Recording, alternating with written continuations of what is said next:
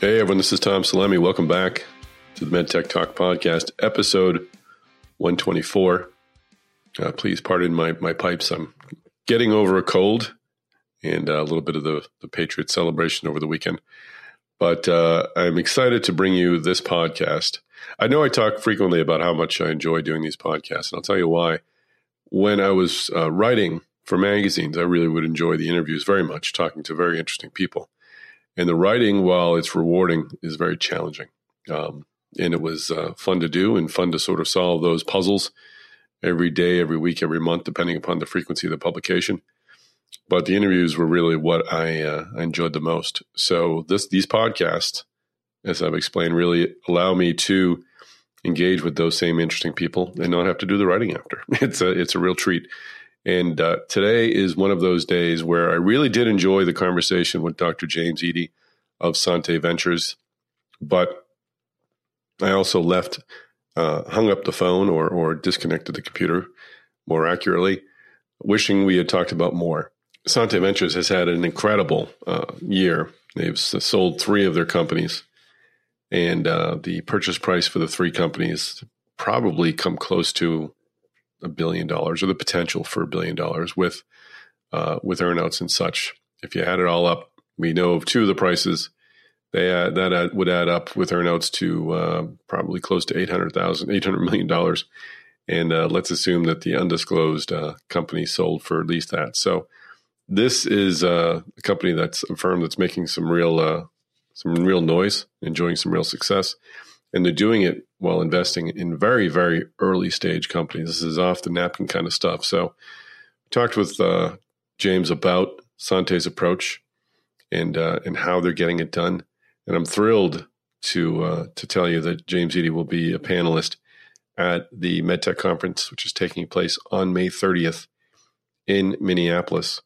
He will be uh, fittingly on our early stage panel to talk about launching medtech companies in this environment. I invite you to go to medtechconference.com to check out the agenda. It will be a great day, or a day plus, actually, because we are going to have a terrific opening reception the night before to, to provide even more networking for you. So go to medtechconference.com, review the agenda, and I invite you to uh, to register. The discounted rate I was talking about the last podcast has expired, but you can still get in for uh, for at a great savings. And if you use the MedTech Talk code, which we have extended, you will get in for under a thousand uh, dollars. This conference is uh, is definitely worth more than that, and most of our attendees, I think, will will pay full price. They tend to register toward the end, but we are inviting you to to register early.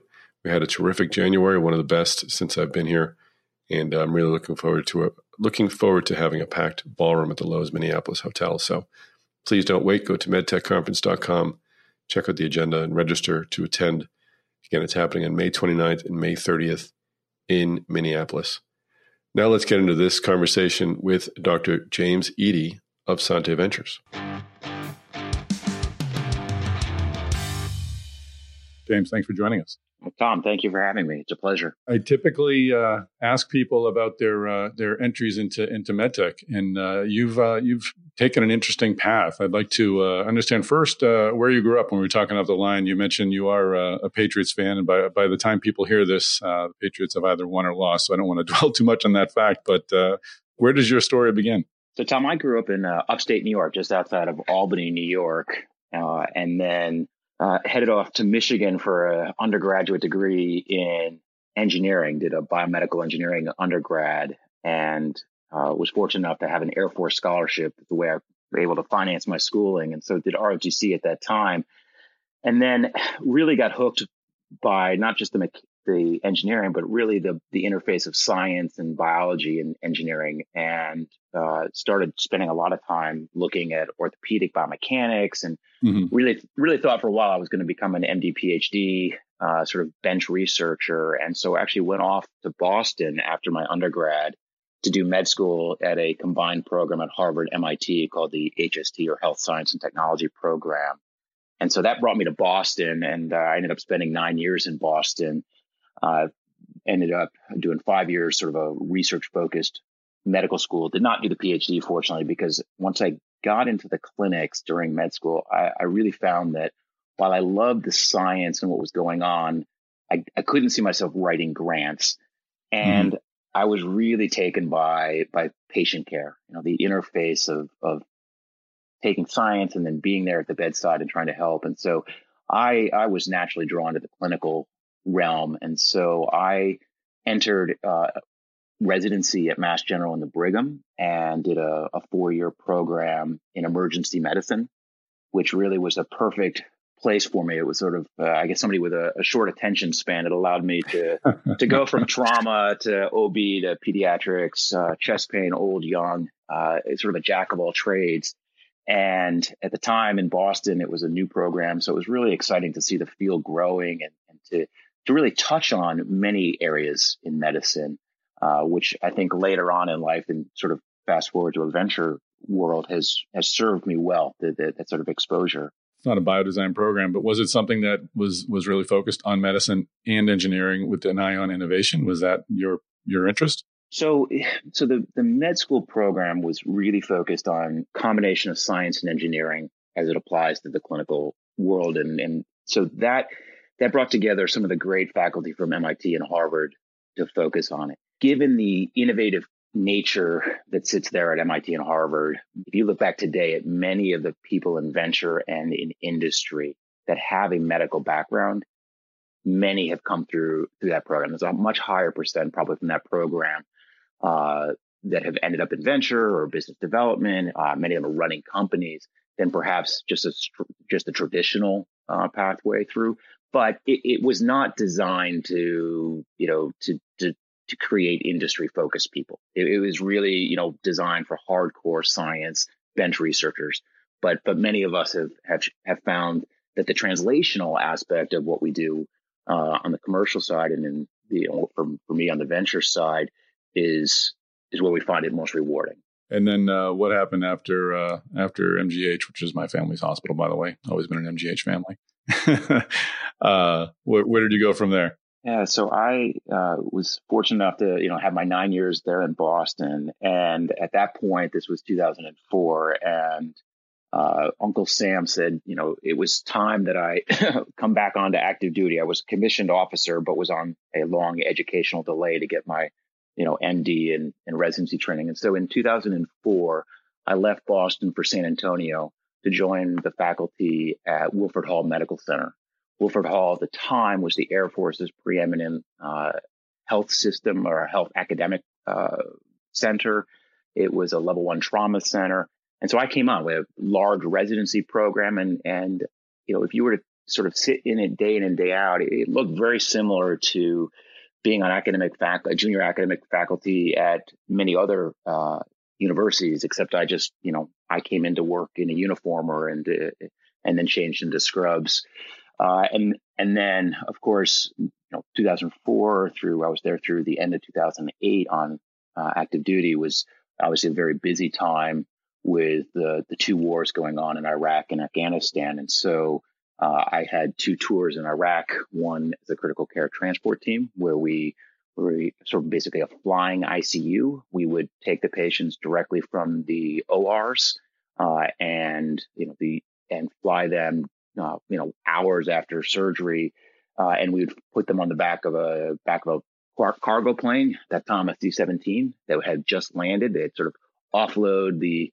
equipment. We'd have helicopters and troops and everything come off, and then we'd reconfigure the the, the airplane uh, to be able to take care of patients. And so we would then, you know, take off usually three, four in the morning to avoid ground fire and uh, land into Ramstein Air Force Base in, in Germany and transfer the patients that we were we were caring for to Landstuhl Medical Center. And the, those patients would, you know, frequently go straight to the ICU or straight to the OR for the next stage of surgery.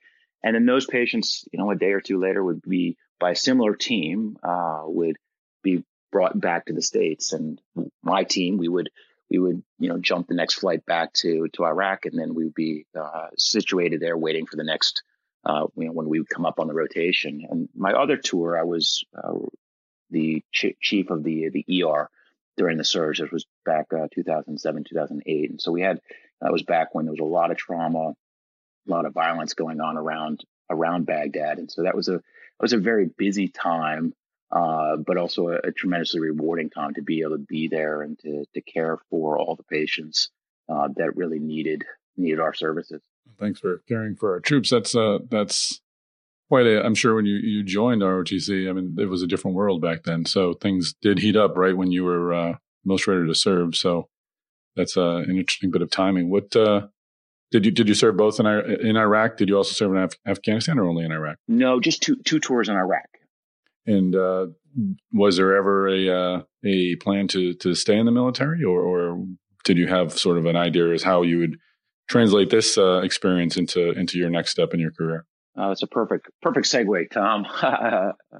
you know, I uh, I really was enjoying my military career. Uh, I, I, found it to be incredibly satisfying. It's a great group of people to work with, both the patients, uh, the clinicians, uh, and really felt that you were doing really important work. But after my second tour in Iraq, and my wife, who's an obstetrician, um, she was on you know Q2, Q3 call with a with a newborn, basically. Uh, she vetoed my my my thoughts of continuing in the military at the time, and so uh, at that point we transitioned the family to Austin and had really fallen in love with the city of Austin and was you know looking to raise a you know having a young family and found that there's a lot of opportunities here, and so I took that opportunity to to do a couple of things. I continued working full time clinically, but as a civilian. So I, I, hung up my uniform, but continued to commute to San Antonio, which is about 100 miles. And so I was working full time in San Antonio, but but I gave up all the administration. I had ended up as the chair of the department, which in the military means I was just the last guy who you know who who forgot to you know not raise his hand.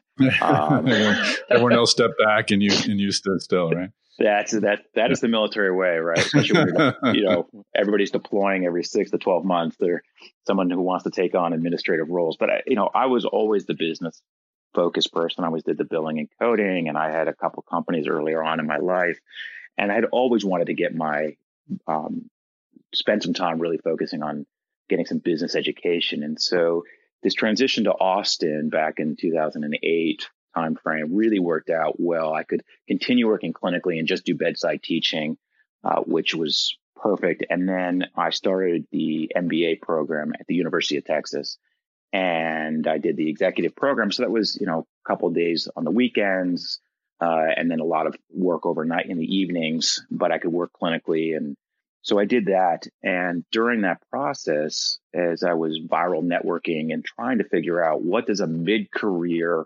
emergency physician doctor with an MBA or you know do. And what I realized was a nobody recruits that. You know, nobody's calling and asking for, you know, business school saying, well, I'm looking for somebody, you know, in their late 30s or late 40s with, you know, 10 years worth of clinical experience who now happens to have a, you know, a, you know, a generic MBA. That's that's just not called for. So I was trying to figure out what I needed to do. And I also, you know, you know, thought, you know, maybe I could, you know, run a company. I'd always wanted to do that. And I could get back to, you know, building something for um, the bedside, something I could take to the patients. And so I met the team at Sante Ventures and in 2009 joined them as an EIR and headed off looking at a lot of things in trauma critical care. At the time, TBI was a big issue. And, you know, I started digging into that and that's a, a you know, huge area of need, but also really complicated to do investing in. And uh, so I started looking at it, and what I took out of that was a couple of things. I, what I took out of it, one was I thought, wow, you know, here in the venture world, they're spending all day looking at great technology that's at the that's at the bench and and talking with entrepreneurs who are trying to get it to the clinic.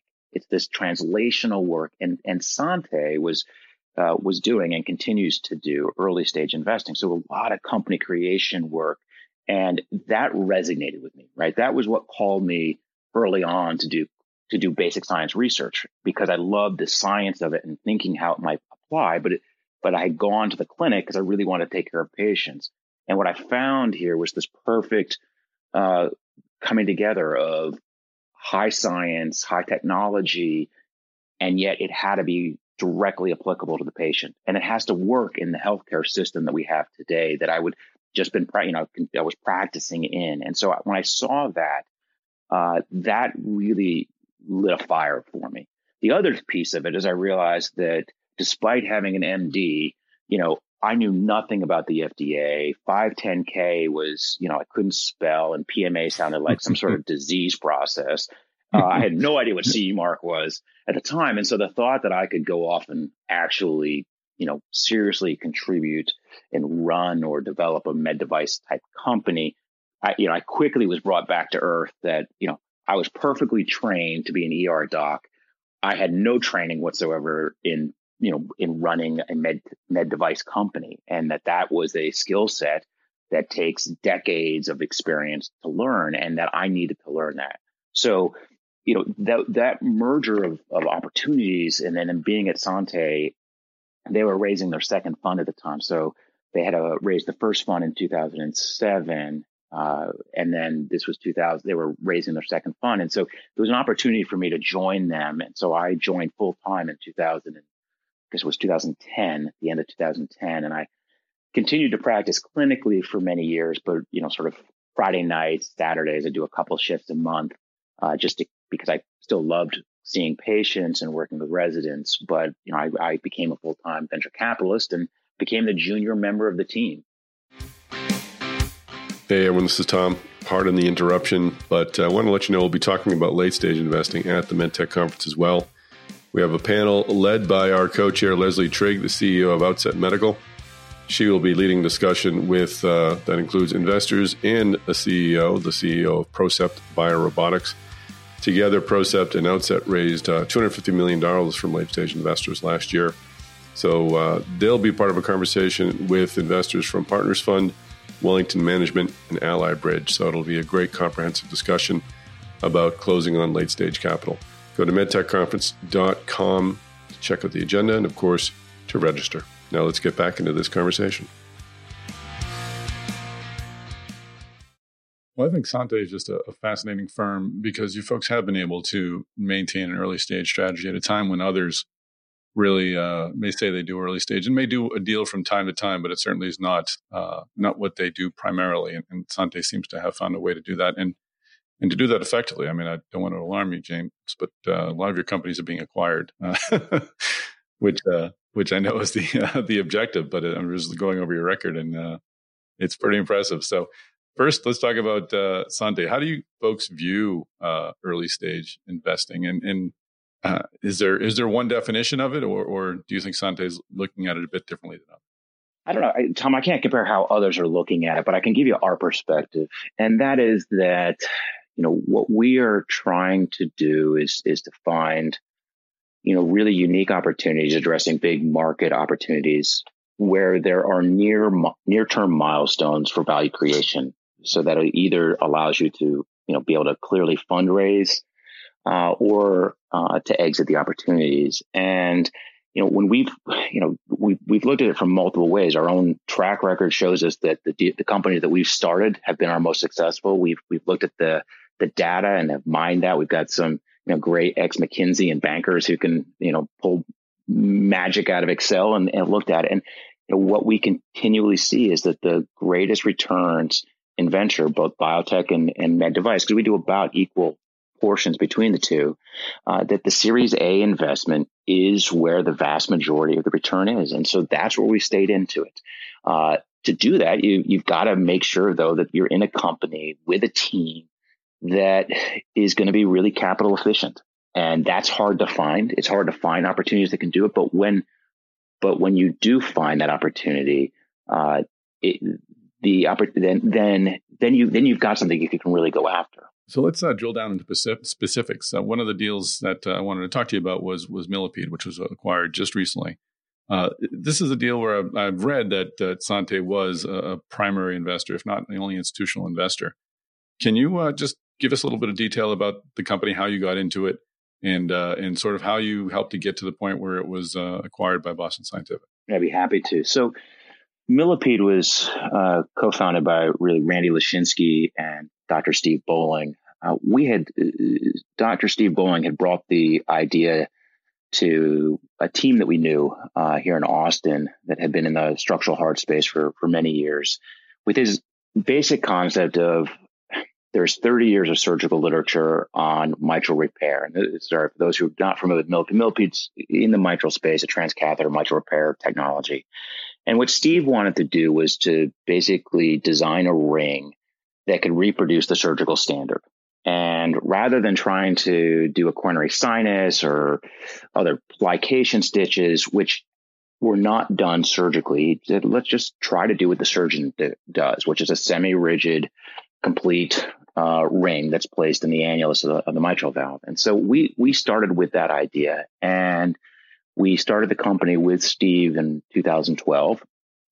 And fortunately, in 2013, Randy Lashinski uh, joined as the CEO, and things really took off after that. And you know, one of the hallmarks of being able to do early stage development, as we talked earlier about, is this, is the capital profile. And so we developed a, a, profile, and Randy had a track record, whether it was from Direct Flow or from Claret Medical, of being able to get to first in human uh, on relatively small capital. And so we were able to get a prototype developed on you know about six million dollars that we could get into humans. Uh, we did not have the catheter, but the, what we saw is the key was building this implant, and that if you could build the implant, then the rest could follow. Not going to be easy. There's a lot, tremendous amount of engineering work that has to go in after that. But for us, where we saw the major value inflection point was building that ring, and we felt that we could go after that, and so we did. And in about 2016 we did our first surgical implant of the uh, ring that would be uh, then later in 2017 uh, implanted by catheter, and that uh, led to the you know the excitement and then the partnering with Boston Scientific a year ago, and and then the acquisition that happened just uh, earlier this week. So it said that one of the strategies of, of doing early stage investing is to get multiple people to the table. So you have the ability to draw on on different firms for follow on capital. Sante seems comfortable uh, just being the the only one on the at the table, or one of the few at the table, particularly with Millipede. Um, what uh, where does that sort of uh, confidence come from? Do you think that that where does their confidence come from? I guess that's my question. because others, again, like to spread the risk and they like to make sure that there's others at the table, different points of view, different perspectives, and the feeling that there's a lot of uh, safety in numbers. So, a few thoughts there, Tom. Mean, first off, most of our deals are syndicated. Millipede is is one that we were the only institutional investor in. Uh, and we made a strategic decision that, you know, the, the team was executing flawlessly. We had an opportunity, we felt, to hit these really important milestones. And, and fortunately, we were following uh, the mitral valve companies that had done six, 12, 20 patients and had been able to transact. And so we felt that with Millipede, different than many other companies, that but specifically because of the market with Millipede, that there was an opportunity here in the near term to hit a you know value inflection point that could lead to an exit. And so we doubled down and and and went went along. We had a lot of folks who were interested in joining us, but we really didn't want to disrupt what we felt was a really tight knit syndic- uh, tight knit board, uh, highly focused team if you look at many of the other deals that we're in, we, we, we have syndicated those uh, broadly. Uh, we, we find that early on, if it's the first three to six million in the company, many times it's easier to be the only investor there, uh, especially when when you're taking something from the napkin and you're trying to get it to, to first in human. That sometimes too many cooks in the kitchen you know, can spoil the spoil the, the cake. Uh, but then, but look, many of these companies, TVA Medical is another one that we started uh, with just a napkin idea and a concept of how to tr- change uh, surgical dialysis fistulas from surgery to a minimally invasive procedure. And, and that was that was a company co-founded by Dr. Billy Cohn from Texas Heart and Adam Berman, who was the CEO. And that was a paper napkin idea that we were the only in- investor in through the Series A. We got the first in human, but then we brought in a syndicate that included S3 Ventures from Austin. It then included uh, multiple strategics who who came into that deal, and we continued that through, and, and that was acquired earlier this year by I guess now now technically 2018 uh, by BD Bard. Uh, but there there's one that we you know that took you know about 50 million in capital uh, and and therefore needed to be syndicated. But it was the sequencing of syndication. If you take a look at it from just a high level investment thesis and, and the question of how do you do early stage, our sense is if you do just one off, so I'm just going to do one deal, that's very risky. But if you have a portfolio, a portfolio of these companies that are that that each have a shot of creating value early on, so that you can syndicate, so you decrease your syndication risk as you go forward, can have a step up in valuation, can do it on limited dollars, uh, and and that also line up in spaces like structural heart or peripheral vascular, neurovascular, uh, EP would be another space that there are buyers willing to come in if you hit milestones early. That's that's critical, right? If you have to, you know, know from day one that you're going to have to do 30 to 40 million in revenue, that's a very different deal. But if you know that up front, hey, if we get to 30 or 40 patients and we achieve, you know, this clinical milestone, there is an opportunity either fundraise at a good step up and put together a great financing syndication, or there are several strategics, right? This is an area that multiple strategics are interested in that they could acquire. And so by having a portfolio of that, uh, as you know, what we're building as a venture firm, we don't need, you know, every single one to sell early. But if we don't start early and own a whole bunch of it from the early stages, then you never have an opportunity for Millipede, right? Millipede would never happen as the only institutional investor, and it was uh, you know about 563, I think, the enterprise value, right?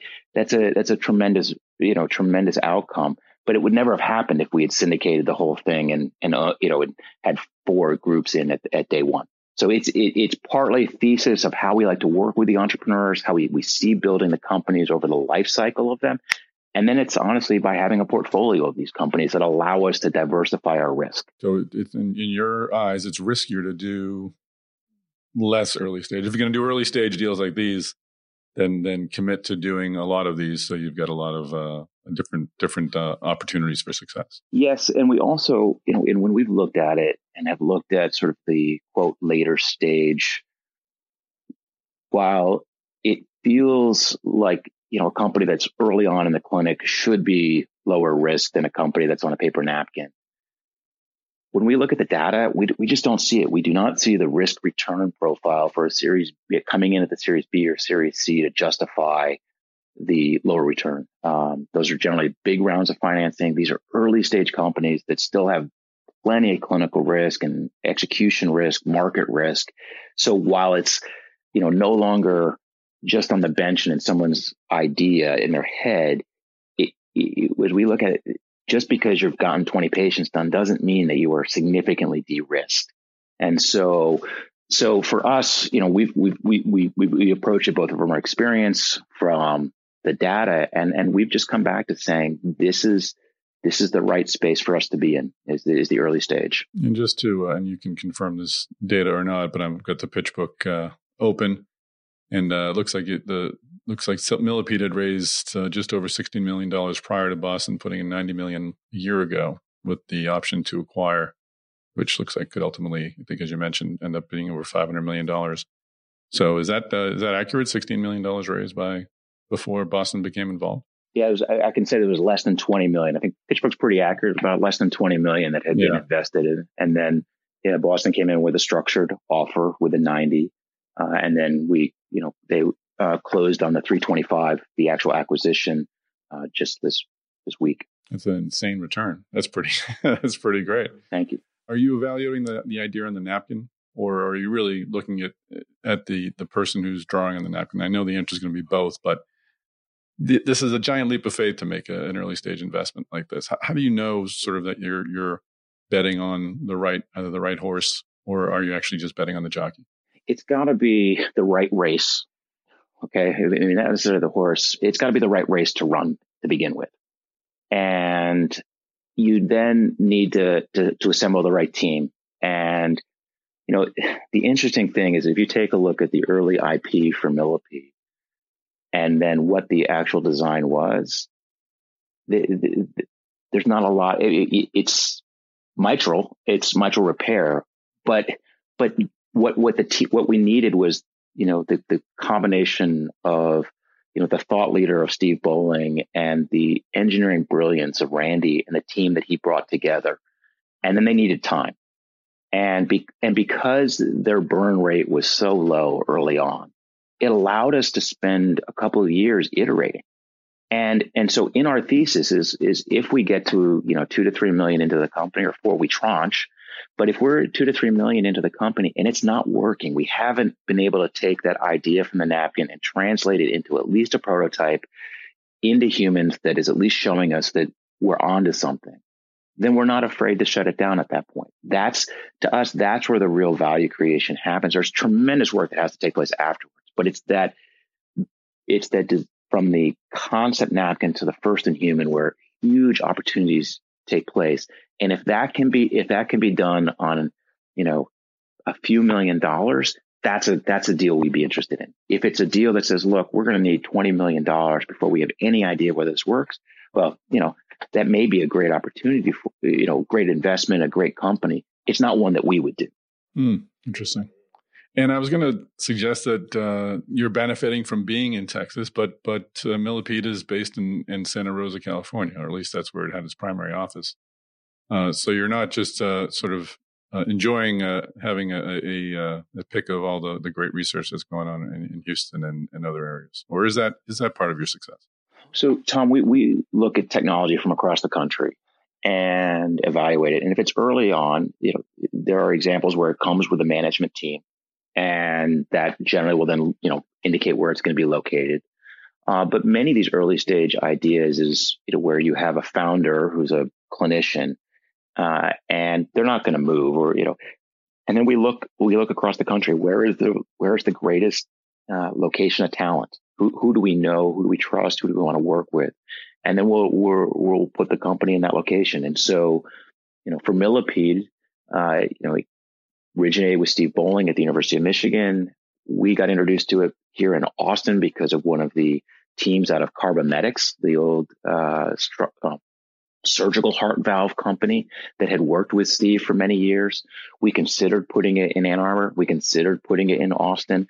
But when we looked across the country and identified Randy as in his team that he was going to put together, it made sense to put this in Santa Rosa where there's a wealth of catheter and structural heart expertise, you know, right there. And so, so we do that for all the companies to find out where we think the the best location can be and, and take advantage uh, of that. Let's just talk a bit about uh, more broadly. First, how much does, uh, does Sante have to invest in it? Uh, when, when, was its current fund? When did you close on it? Uh, was it the, the, one in 2015 or was there a more recent one? And how much uh, dry powder do you have left? So we're in, in the later stages of closing Fund Three. So I can't I can't technically comment fully on Fund Three, but I can say we have a 200 target that and a 250 hard cap and we are very encouraged by the response we've had from the LP community and look to have that closed, uh, do a final close probably by the end of the quarter. And uh, we're actively investing. So we've got two uh, two deals that we've already done in the fund and a third deal that's in short short final. And let's talk just about medtech. Uh, what are those races that you're looking at? Um, clearly, the, the heart is one area where you're you're having great success. But what are some er- other areas in healthcare that folks are listening to this uh, this podcast? They might get excited to hear that they're uh, in an area that you're interested in. So cardiology, as we, we talked, right? Structural heart, I still think there's opportunities there. Uh, we haven't solved all the problems, whether that's next generation left atrial appendage, whether it's transeptal valve or repair technologies. I still think there's room there, portal replacement perhaps. Uh, on the other areas in cardiology, heart failure. Uh, that's a, you know, there's been a lot of money that's gone into the devices to treat heart failure, whether that's the atrial shunts that we've seen recently raise large amounts to do randomized clinical trials. But there's others. There's denervation therapies. There's neuromodulation therapies for heart failure. That's one that I think everybody's really excited about.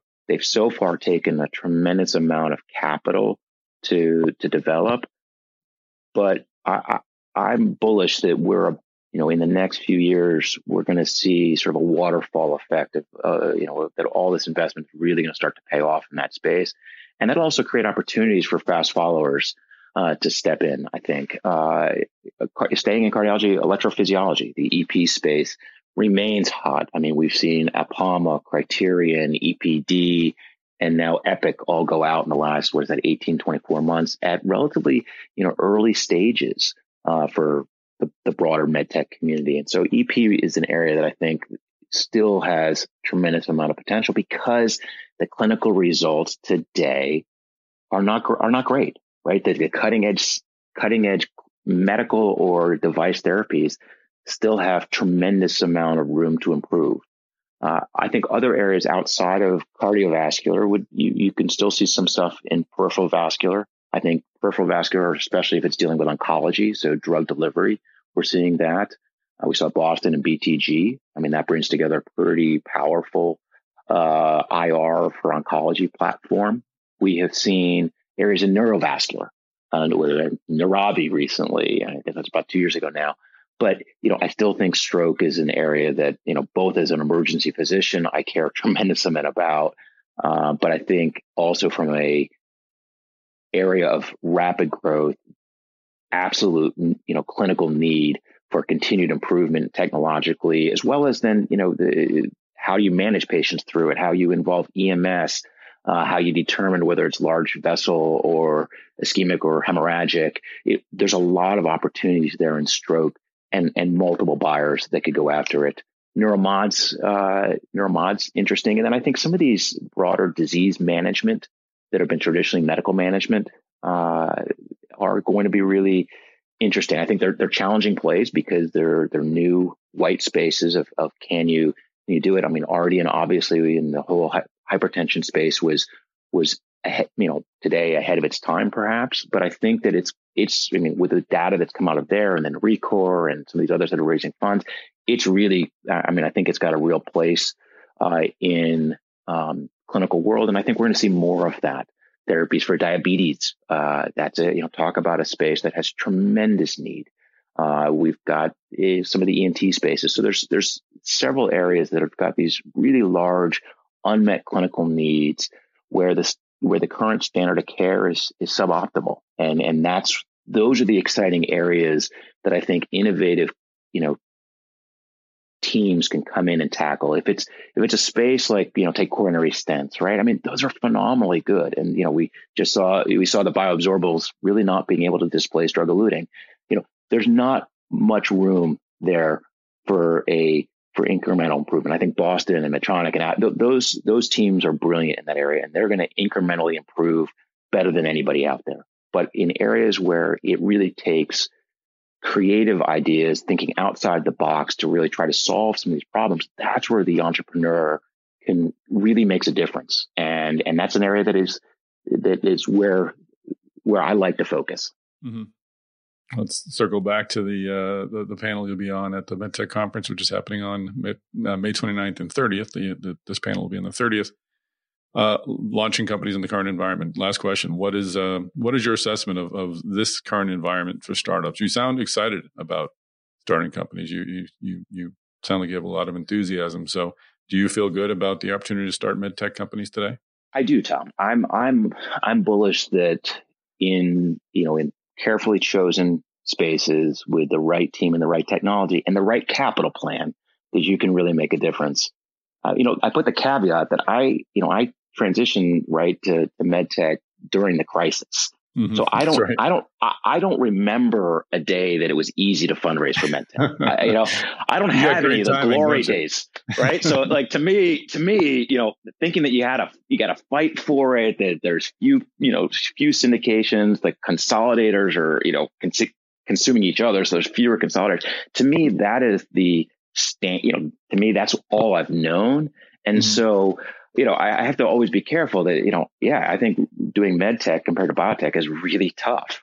Uh, I just don't know anything else, any, any, anything else. And, and this is what I love to do. So, uh, you know, we're going to continue doing it. Great. Well, it's great to have you uh, on the on at the conference and, and on the podcast. Uh, it's a great story, and it's and it is nice to uh, to hear firms doing well, doing early stage investing. And I'm sure a lot of people will find this uh, this conversation very uh, uplifting. So appreciate the time, James. Thank you, Tom.